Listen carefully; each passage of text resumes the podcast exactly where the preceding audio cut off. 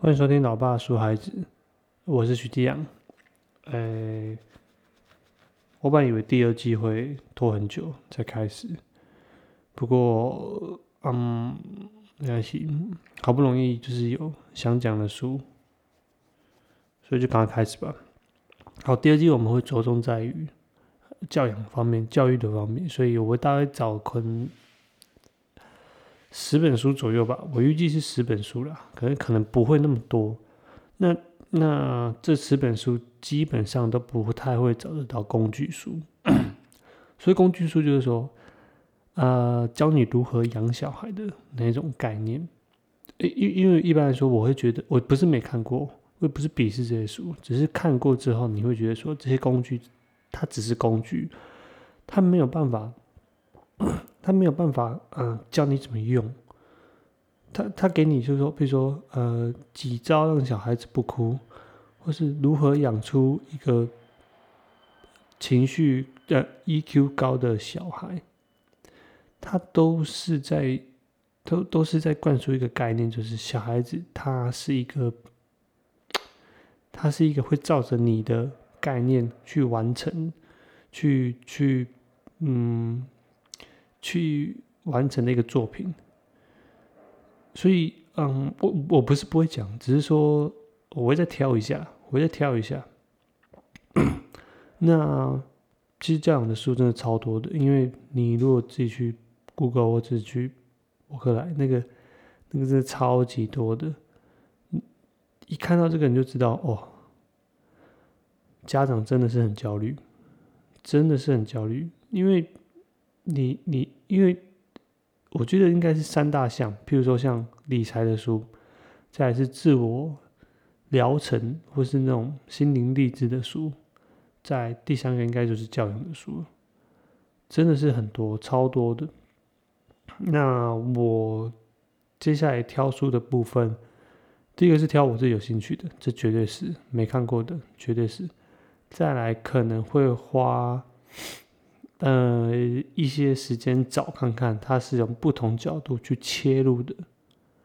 譬如，譬如，譬如说，我们今天要讲的这本书叫做《金钱如何影响爱与教养》，它其实是一本用经济学去解释说，嗯，去解释你你会选你会选择什么样的教养方式，其实取决于你在那个国家，在那个社经地位，在那个环境下。所处的的的情况，因为因为呃，有时候事情并不完全是照着你的想法，就跟小孩是一样的，并不是完全照着你的想法。我小我小时候的时候就超讨厌经济学的，我超讨厌经济学，是因为我觉得经济学一看就知道是一堆数字，或者说一堆图表，或者就是跟。钱有关系啦，或是有的没有的，所以我对经经济学、经济学这种东西就觉得很反感。嗯，一直要到几年前，反正就是开始在看书或是开始在听书的时候，才发现说，哦，其实它没有我想象中那么的干，也就是它不是那么的数字化，不是那么的硬，它其实是在嗯描述一些事情。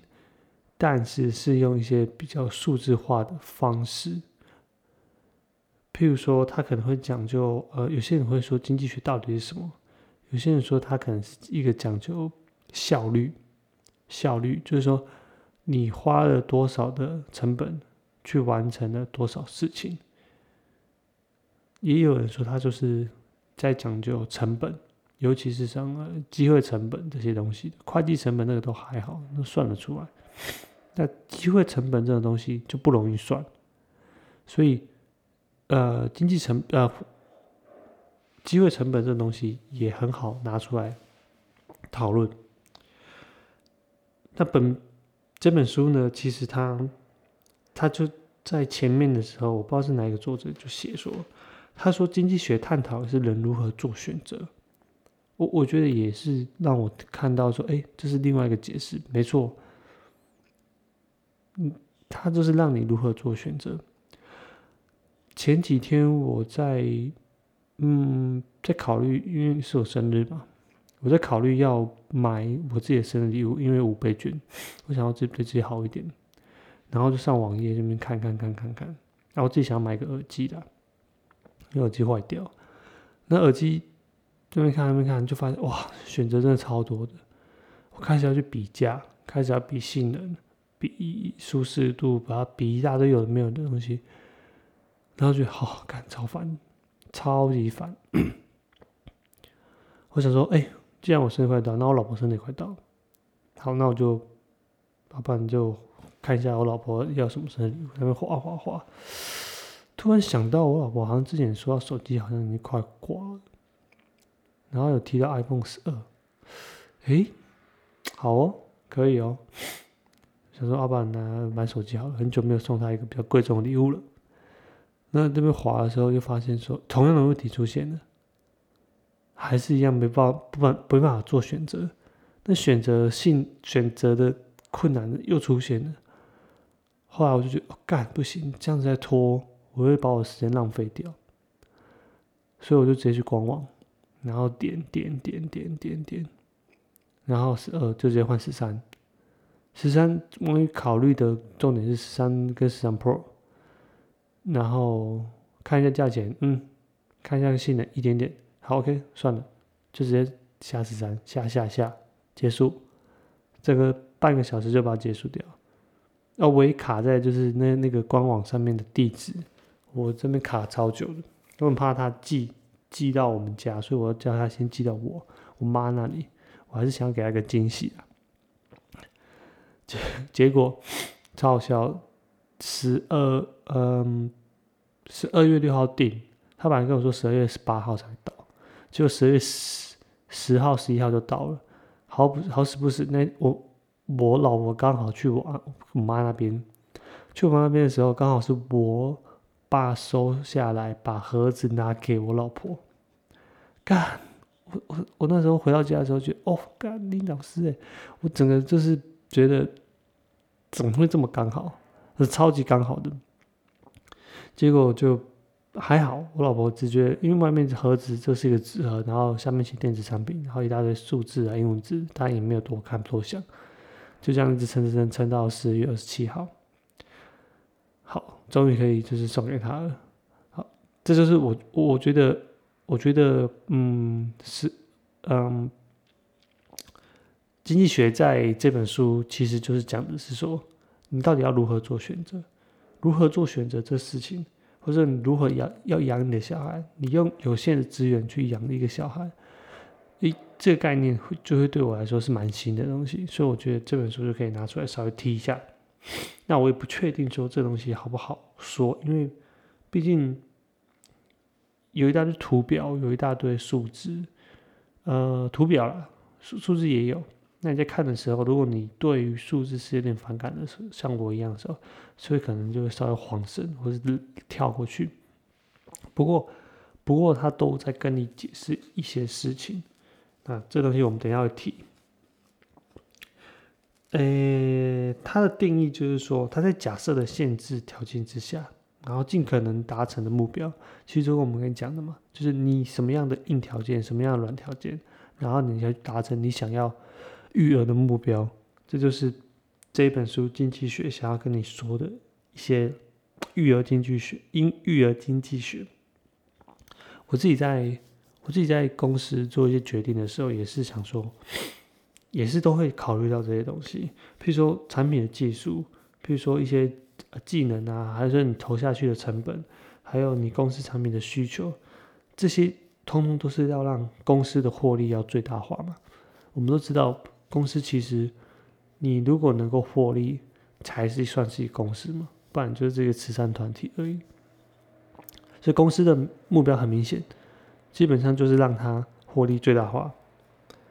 好，呃，经济学探讨的是人如何做选择，那社会学探讨的是人如何别无选择。我对社会学也非常有兴趣，其实。呃，包括我自己在看的书，很多都跟社会学有关系。嗯，你在看社会学的过程之中，你也会觉得说，哎，很多人其实他真的是好像没真的没什么选择，真的是没什么选择。那个环境，他的出生，他的开局，他就是这么的 unlucky，所以会造成他后来后后来的一些影响。这是影响，可能影响下一个代，在下一代，在下一代。很，你如果开始会用经济学或是用社会学的一些角度去看待这个事情的话，其实真的是会蛮不一样的。我有时候在想说，这东西如果可以拿来套在自己身上，譬如说，我们常说，诶诶，就说你你在婚姻里面被打，被家暴了，那你怎么不逃？那时候你怎么不逃？你你可以有其他选择啊，你可以打电话啊，你可以你可以求帮助啊，你可以做其他事情呢。就是你永远都会跟别人说，哦，你有其他的选择。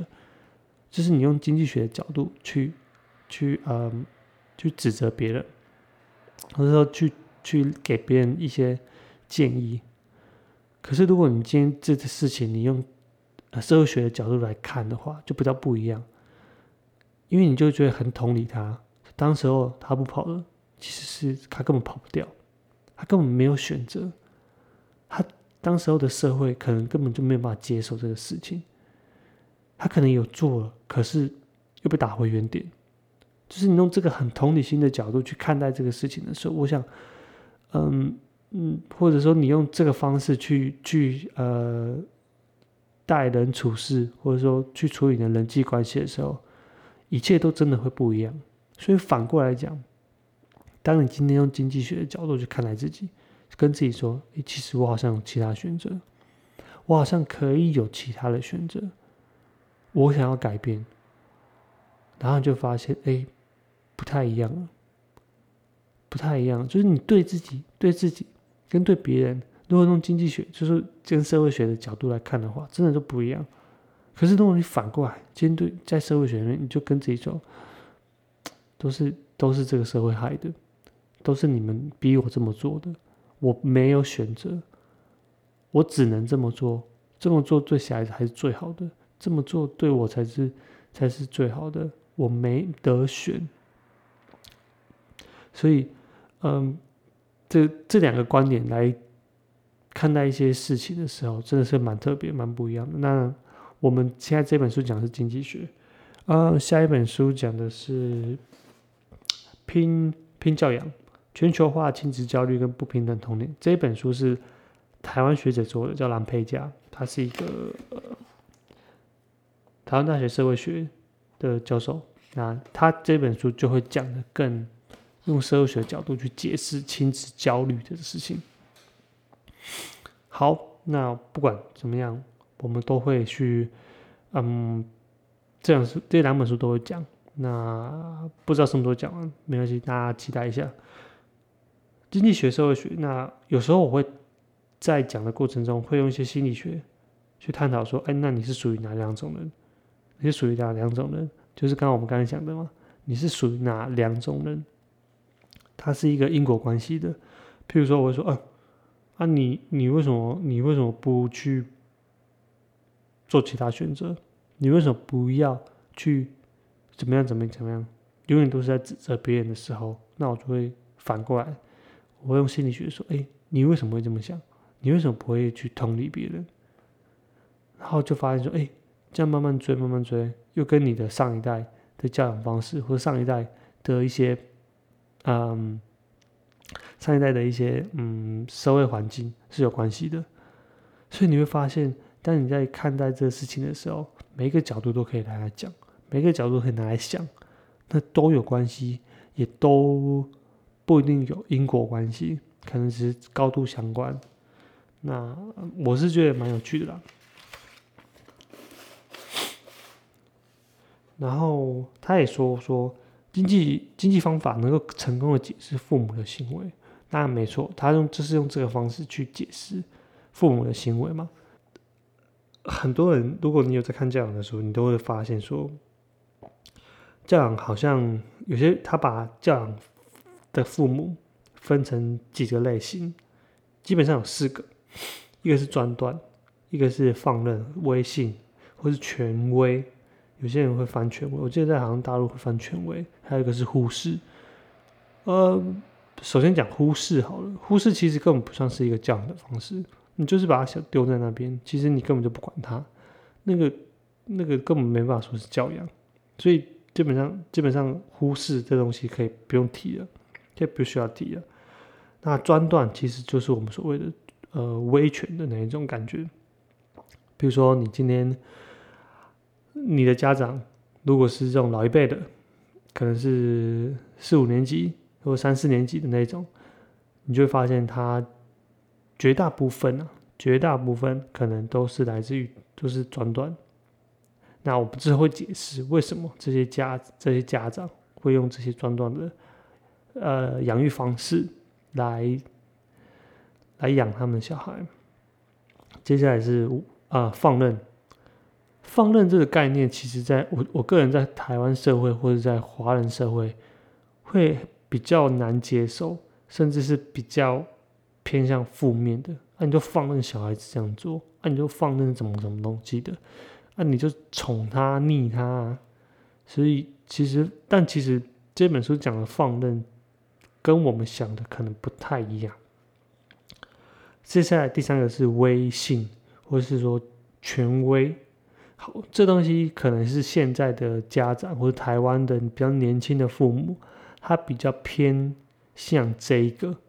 但我们之后会解释说，不是不是你想选你就可以选，不是你想选你就可以选。这个很多东西就跟你。处的环境、你的工作，还有你的嗯，你的那个出生背景、你的原生家庭是很有很大的关系的。好啊，我们之后会慢慢来聊。首先，我们来聊专断好了。我相信很多人都看过一本书，或是听过一个一个一个一个故事，就是蔡美尔那个故事嘛，《我妈的战歌》，或是呃，我的孩子不是你的孩子，我是为你好。哇，这一句话就是现代家庭父母最不想听到跟最不想讲的一句话。我是为你好，哦，拢是为你好，我拢是为着这个家。我相信，如果你跟我差不多年纪的话，就是三三十四十岁的话，应该都会蛮熟悉的，就是这句话。因为这一这句话的概念，基本上就是说。小孩子不知道、不会或是不懂什么东西是对他自己是最好的，所以需要由我们家长，需要由我们这些比较权威的人士来带领他，来领导他，做对他来说最好的决定。因为我们看过的饭，我们吃过的饭比他吃过的盐还多。我们的桥过得比他路还多，所以我们是 leader，我们要领导他走向美好的未来。很像我们的对岸的另外一个另外对岸的那个党，领导领导领导，永远都是领导。所以，呃，这句话的前提就是你的你的家长家长跟孩子。的差距非常的大，这个差距可能是那种你你觉得你想象中的那种能力上的差距、经济上的差距，反正思考上的差距、逻辑上辩证能能力的差距，因为差距太大了，所以我需要带领他去去迈向美好的未来，所以应该蛮好蛮好想象的，就是什么程度的维权，比如说你可能来自于军人家庭。那军人家庭其实没有第二句话，服从最重要。好，那我觉得这个是很好想象的。接下来我们来讲放任好了。其实放任这本书讲的放任，应该跟我们想象中这个是差蛮多的。他提到一个故事说，他说，呃，其实他这是两个作者，其中一个作者的一个，他有做过瑞典。那瑞典我们会想说，哦，可能是一个很很自由、很开放的国家。然后我们后来，他他他他给我们的故事是说，有一次他去拜访一个朋友在瑞典，然后他们在客厅聚会，然后小孩子在看电视，突然小孩子跟他们说：“哎，我觉得你们有点吵哎。”然后那小孩的家长就跟呃客人说，就跟这个作者朋友说，呃，我觉得我们打扰到小孩子，不如我们先出去吧。所以就把那个空间留给小孩子。其实刚开始看到的时候，我也觉得没法想象。我对很多的很，我我觉得对很多的华人家庭或者说东方的社会来说，真的是是没法想象的。嘿，来者是客呢，啊，你在那边看电视，然后讲话那么大声，然后那态度这样子，我怎样该扒了？你如果有这想法出现的时候，就你可以往上跳，就是你可以回到那个专断那一步了。所以放任这个东西。对我们来讲，对我们来讲，就是就是溺爱呀，你就是溺爱呀。小孩不能不舒服啊，小孩不能不舒服，你就是要就是尽尽可能的呵护他。可是我们知道，在一些北欧社会，在一些北欧社会，他们对小孩子看重的程度，真的是我们没有办法想象的。你真的觉得生溺爱啊，就是就是就是你就是小孩子予取予求，可是对他们来说。对他们来说，真正的、真正的想法并不完全是这样。他们觉得说，在一个没有压力，或是自由，或是说他们看我们第二会讲，或我们之后会讲，他们相当看重这些想象力对孩子的表现。可是对我们来说，不完全是想象力能干嘛？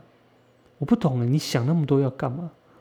我不懂哎，这东西你你去思考这东西要干嘛？所以。对于我们来说，结果论很重要，分数就是最重要的。这东西决定一切。可对他们来说，不不完全是这样子。他们把想象力当成是呃养育小孩最最高的最高的原则。所有东西抵触这个东西，你就是不能出现。好，比如说压力，比如说挫折。我不确定挫折有没有，我相信应该还是有。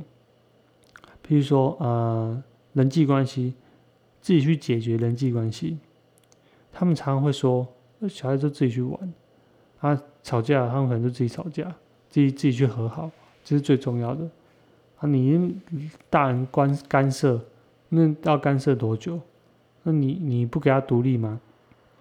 所以在放任的时候，我们可能会想到，呃，这个问题。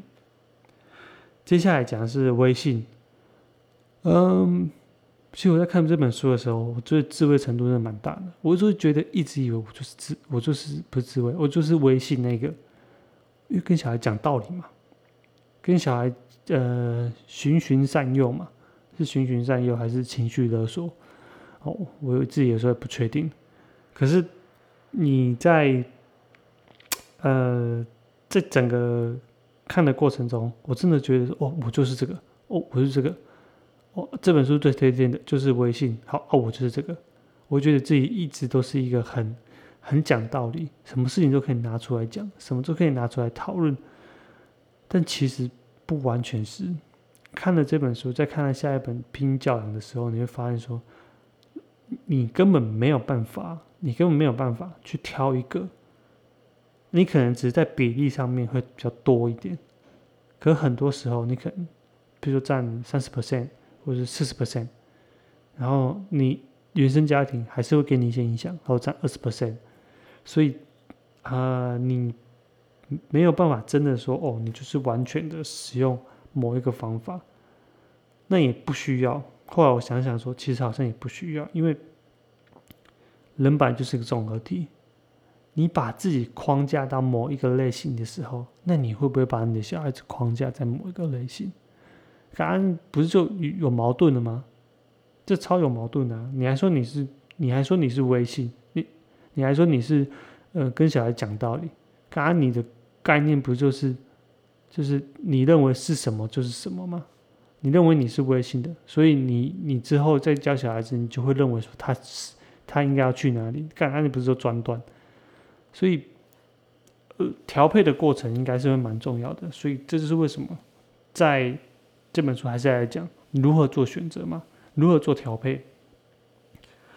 好，呃，他也提到一个东西叫做密集教养。密集教养就是什么所谓的直升机教养方式，直升机父母永远都停留在呃小孩子的上空，然后监视他，然后跟着他飞，他飞去哪里就跟去哪里，永远都是在看着他，这是所谓的直升机教养方式。那我开始分享一下他这边讲的说，微信型的父母要，他会试图指导小孩的活动，但是他会采取一个比较理性，然后比较议题导向的态度。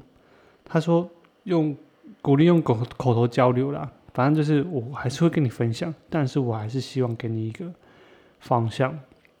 呃，如果是被拒绝的话，就会问他一些反对的理由啊，是干嘛干嘛之类的，然后尊重他独立自主的自我意志啊，有纪律的遵从啊，反正这些屁话。后来才会发现说，哦，他是用体制跟强化的方式来形塑小孩子的行为，然后达成他的目标。我看到这个时候就会发现说，哦，干，原来我还是在控制小孩。我还是想要照着，我还是想要希望小孩照着我希望他的走的方向去走。我并不是说这么的开放，就是“开放”这个词已经没有办法去解释，没有办法去好好的去解释说一个家长的行为了，因为它太笼统了。所以你会发现说，哎，你就算今天选择的是微信型的。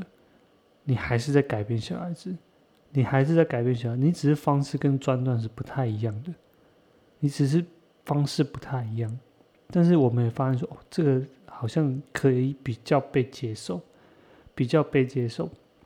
那当然，他也说，哦，微信的，嗯，微信教养出来的小孩子，他在某一些、某一些方、某一些程度，比如说大学成绩。比如说，亚裔他们在美国大学的入学都会比较高，都会比较高。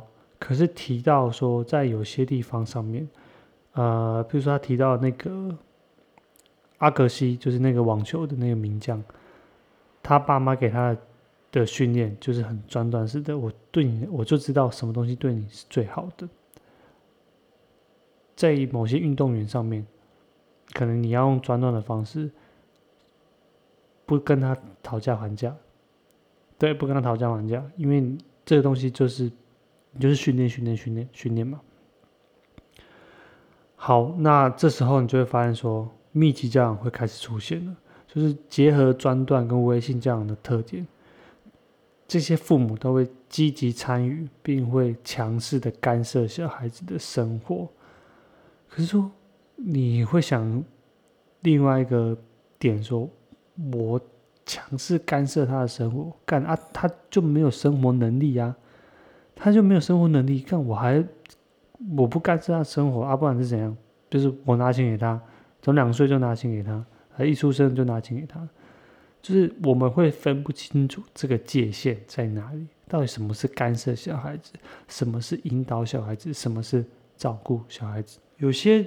呃，后来会提到说，其实你会接受比较专断的方式，其实跟你的信仰也有点关系。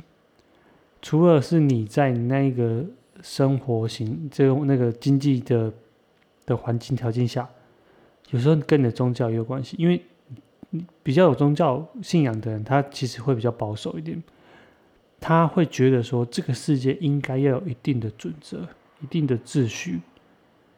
这个就是唯一不变的，不管你社会怎么变，不管你今天呃经济怎么发展，你最不应该改变的，其实就是会有一个东西永恒不变的信仰、人生的价值观，或是什么什么劝人为善，反正无所谓。所以我们常常会发现说，譬如说在啊巴西，它虽然呃经济有一点一点发展，可是它因为是来自于天主教。或是说，他自己提到的西班牙跟法国这两个国家也都是经济高度发展，可是他们还很多都还是属于专断式的教养，甚至还会好像这几年二零一零年之后才解除了不能体罚小孩子的的的这种的这种法律或是这种政策，他们还是可以接受，基本上到现在为止。作者是觉得说是在，呃，信仰上面，比如说天主教上面，有些东西是坚持一定要留下来的，不管这个社会怎么发展。所以，唯一像这种信仰的啊，比如说唯一的嗯价值观永恒不变的东西，可能就会造成他们对于小孩子采取所谓比较专断式的方式。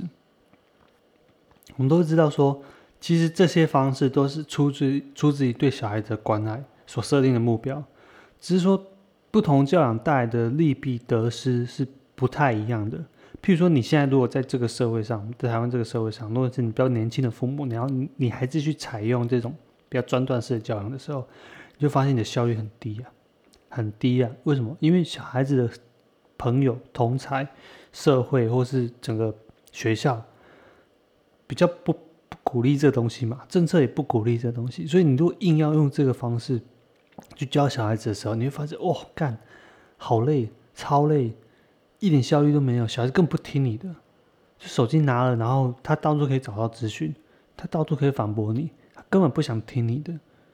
所以你就觉得你的效率超级低，超级低。可是如果你今天回到了三四四四四四五十年前，你用这方式的时候，你就发现小孩效率超高的，因为大家都这样做，大家都这样做的时候，那统一下来的时候，你会发现，哎，在那个台湾社会下面，我们就是要出头天嘛，我们就是。进进工厂工作嘛，要服从嘛。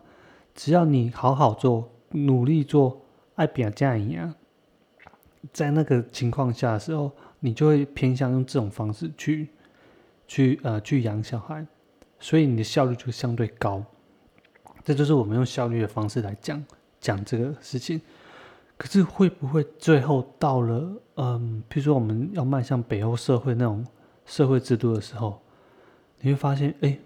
我跟他讲那么多，或者我跟他循循善诱，或是我认为什么样子的呃价值观才是好的，虽然我没有强迫他，可是我还是会呃，比如用说理的方式，用微信的方式去养他的时候，发现我会抑制小孩子的发展能力，因为你还是在复制一些你自己的过往的经验给小孩子，你会发现，哎。在这样子那个社会下，有需要吗？不，不太需要啊。因为，因为在在北欧的社会下，你今天工作好，工作不好，都没有办法否定你这个人。你今天薪水高，薪水低，你今天的工作地位高，社经地位，甚至也没有什么社经地位，你就是一个人，你就是拥有基本人权的一个人。所以，跟你的薪水没有关系。跟你的人，跟你的人有关系，所以我不需要去追求这些东西，我只要让你可以好好的找到自己人生的目标，或是说呃人生的意义，然后好好的去嗯发挥自己的才能就可以了。所以如果是在那个社会下，你用微信的方式，是不是也开始发现效率又不高了？对，开始效率又不高了，所以。还是一样，在这一本书里面，他会跟你说，呃，有些东西真的是你没有办法决定的，好吧？那我们再来讲说下一个。他说，限制条件下你做出一些决定，譬如说，我们常常会说，像这样一零八课纲，我们要求的什么多元学习，多元多元，对于中产阶级来说，这东西完全就是。好像没什么问题。下了课之后补一大堆习，补一大堆才艺，然后去参加很多的活动。可是我们没有考虑到，如果对于一些劳工阶级的人呢？对于劳工阶级人，他们家长可能有一顿没一顿的。所有的小孩子，这些劳工家庭的小孩子，他们从小就必须面对这种环境刻苦或是贫穷的这种压力下，他们哪有时间？他们哪有时间，哪有钱去补习，就是去补才艺班。所以你说，就是他们在念书方面，或者在课业方面，他们又比得过所谓这种大城市、那种明星学校里面这种超级强的这种有才能，对于在考试或者专注能力上面超级强的这些学生吗？又不一定。所以。那你不是就造成了一个问题，说哦，你用了这种一零八课纲，或者说你用了这种多元入学的方式，去压榨了这些，去又压缩了这些贫穷小孩子的的出路。那你教育要是要翻转什么阶级，这样是一个很很怪，这样是一个很很不社会学的。我们想，我们这样讲是一个很不社会学的东西。我们常常说，呃，小孩子就是要多学一些东西，多学一些东西。但是这个小孩子，我们都把重点放在后面，多学一些东西，OK，没问题。但是前面呢，你要把小孩子分成好几类，或者说他的出生、他的家庭、他的背景，他可能没有能力，他可能家庭没有办法支持他做这些事情。那，你如果是在生存在一个嗯。生存更竞争的一个社会啊，比如说呃，我们以前的社会，呃，现在应该可能还好。比如说在中国，好，你在中国的时候，你就会发现说，你如果在那个的环境长大的时候，这种生存很激烈，从小就一直竞争、竞争、竞争、竞争，那种对于很多事情是很玻璃的，我觉得是很玻璃的，或者说他很。怎么讲？很很没有幽默感。有时候我觉得真的蛮没有幽默感的，因为我自己有认识一些呃中国的朋友，我我不明白我没办法，就是以偏概全。可是我会认为说他们在一些很幽默的程度上面真的是蛮少的。呃，当然这是我个人意见，因为有时候我我们讲的事情的时候，我们只是开个小玩笑而已。就后后来发现说，他们真的蛮认真的，当真，而且有点听不懂。当然有可能这是文化的差异。那相对的，有些老外对我们开的玩笑，我们也听不懂。我们觉得他讲认真的，我们觉得他是在，嗯，就是我们 get 不到那个笑点，但他们自己笑得很开心。那也许有可能就是因为我们来自于这些比较竞争的社会下面，我们对很多事情都太认真的去看待了，我们。动辄得咎，就随便一个事情，随便一个事情，我们可能都会觉得那影响到我们的生存，所以我们要认真的看待所有事情，我们要努力，努力，努力再努力。OK，那你今天如果生活在一个自公民自由平等的环境下，就会更愿意发表他的意见，你就会更愿意发表他的意见。这个东西应该蛮好，蛮好想象的。像我们家姐就是超会发表意见。超会讲话，讲到就是，不管你今天是大人，你如果愿意愿意跟他聊天、跟他讲话的话，他会一直跟你讲，一直跟你讲，他把他我们家的料全部爆出来，学校发生的事情，然后他自己可能他自己想法可能会少一点点，不过他应该在朝这个方向走，因为我们家也是鼓励说，你你有事情可以跟我们讲，好，呃，所有事情他讲的时候，我们就好好的回应他，好好的的听他讲，讲完之后。也不完全是给他意见，或是给他方式。讲完之后，嗯，好，我们听到了。其实就是这样子，不用真的一定要去说，嗯，给他方式，或是给他，呃，一些一些建议。这种我们所谓的工程师思维，就看到问题要解决问题的这种方式，其实很很多时候反而会阻碍到人际关系。就有时候你听你老婆在抱怨，她不是真的想抱，她不是真的想要解决问题，她就想抱怨。她之后还是会继续这么做，不管你给她多少方式，她还是会继续这么做。所以你也没不必要说一定听完之后啊，你就这样做啊啊，你又做不到就不要抱怨啊。你这样抱怨，你那个负能量会给我诶。其实我们也可以反映出，当听的人他开始有这些问题的时候，他应该也是很焦虑。他应该也是很焦虑的，他可能不知道怎么做，他可能急着想要帮他，他急着想要给他一些方式去解决这个问题，比如老公解决老婆的问题，很常是这样子。所以我有时候真的也是好好听老婆讲话，就就听你就听你就听你就听，他跟你讲话的时候，你就是东西放下来，大腿捏着，然后就要听听他把话讲完。你会很不同意，没关系，但是就是把它听完。听完之后，你就不用给建议。听完之后，哦，你是这样想的，嗯，好，我知道了。好，嗯，对，嗯，可以。是一开始的练习真的是蛮困难的，我我自己觉得啊。所以，好，那再来就是，如果你今天压抑自由，就是在一个比较压抑自己的国家长大的话，那你的发言常常被限制的时候，你也不敢讲你的话。相对的，如果你今天出现在，比如说高，就是有钱人家，我们说有钱人家，你所有的资源完全不用匮乏的时候，你想学什么就可以学什么，反正你就是你就是，嗯，都可以得到你想要的东西。你觉得你在这种环境下长大的时候，你你还会有那种很贫穷的想法？我所有贫穷的想法就是你可能不会怕东怕西的。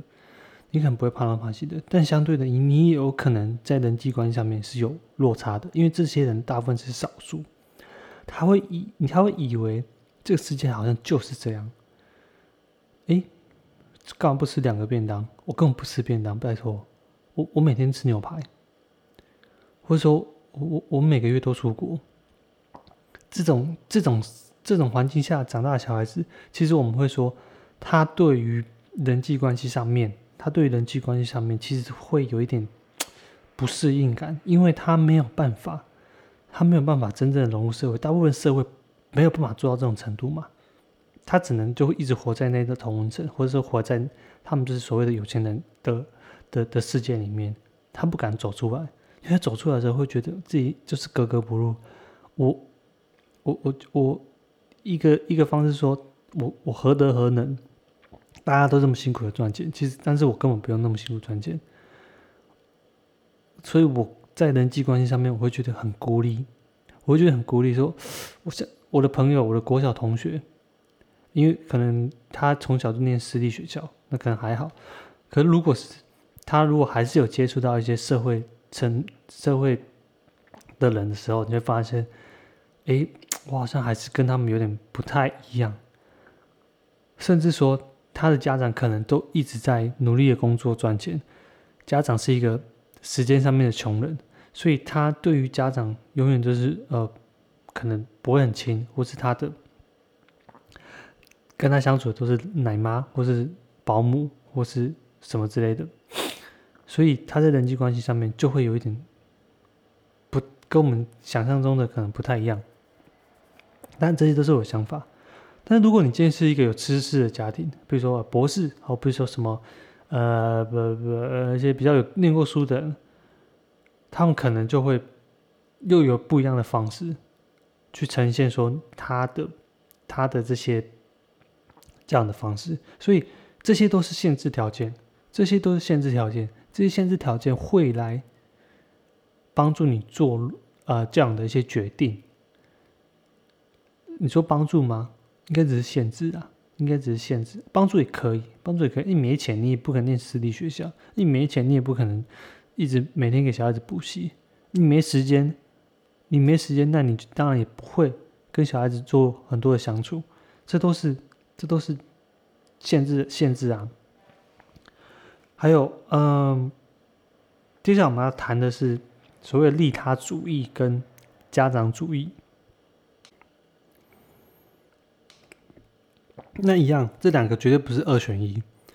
所谓利他主义，就是说你呃，在跟小孩子相处的过程中，你会牺牲自己，燃烧你的小孩。嗯，看是这样吗？燃烧自己去照亮你的小孩，燃烧自己照亮你的小孩，所以你你就会把所有的心力、精神，或是家庭的资源、经济，全部丢在小孩身上。好，这是极端的例子。我我也是，都是我都是为你好，好。再另外一个是家长主义，就是你不要给我靠腰，你不要给我靠腰，你就是在那边好好乖着在那边就好。而这也是家长主义，这个跟我们之前说的专端放任微信的那个东西比较不太一样，它是另外一个面向的。可是如果你发现说，你自己去想一下的时候，你就发现你绝对不是选一个，不是，你只是在这中间做一些调配。哪一个东西比较多？哪一个东西比较少？比如说利他主义，就是你完全没有自己的想法，所有东西都为小孩子好。哦，可是所以，但是你的方式可能是用专断、放任、微信，都可能。然后另外一个是家长主义，那家长主义你就比较不会，就就比较不会考虑到小孩子的面向，你完全不考虑他，你完全不考虑他，你就是我，我就是我，我比较爱自己，所以所有东西都是用我。小孩子不用管他去死。对，好，这些东西，譬如说，嗯，你在某些时候你就会采取家长主义，比如说吃甜食，对，吃甜食，因为你吃甜食的时候，你就发现，嗯，睡觉、健康、刷牙。这东西就是对小孩子来说很很重要的事情，那你就不会用什么利他主义哦，他想吃就给他吃啊，啊他怎样怎样就怎样啊。进入一个小孩子跟你说，哎，爸，我们讨论一下，哎，讨论呢是微信的，是微信微微信的方式。我觉得吸毒对我来说真的太美好了，我觉得这东西虽然它很不好，可是对我来说真的是太开心太开心了。那。我还是想要继续吸毒。敢安，他跟你讨论呢，方式是用微信型的方式去教养。可是你觉得你会答应吗？不会啊，干。这时候你家长的主意就跳出来了，你还是会觉得说不行啊，这啊，干这这不对啊。虽然你是跟我好好的讨论，但是我还是觉得你不应该这么做。但是方式可能不一样。哎，不行这么做，没买关在家里。哦，那就说。不行，那我就切断你的人际关系，然后搬离这里。好，这是不是方式不一样？所以利他主义跟家长主义这东西没有讲的很，我觉得这边没有讲的很多啦。不过我觉得可以，可以。好，那我觉得我们今天讲到这边应该差不多了。接下来，呃，我可能再花一集就把这本书讲完，但我不会把整本书都讲完，因为 太多的图，太多的数字。不过我我还是认为说这本书可以拿来再看一下，比如说之后会讲说，呃，贫富不均这个问题，贫富不哎，我之前有一本书，不知道是我不知道能不能拿出来讲，应该只是拿就是看过，就是收入不平等吧。他那本书就是说贫富不均会造成超多问题，他就是拿贫富不均整个贯穿整本书，然后他的意思就是说贫富不均可以解决很多问题。我们只有在北欧社会的时候。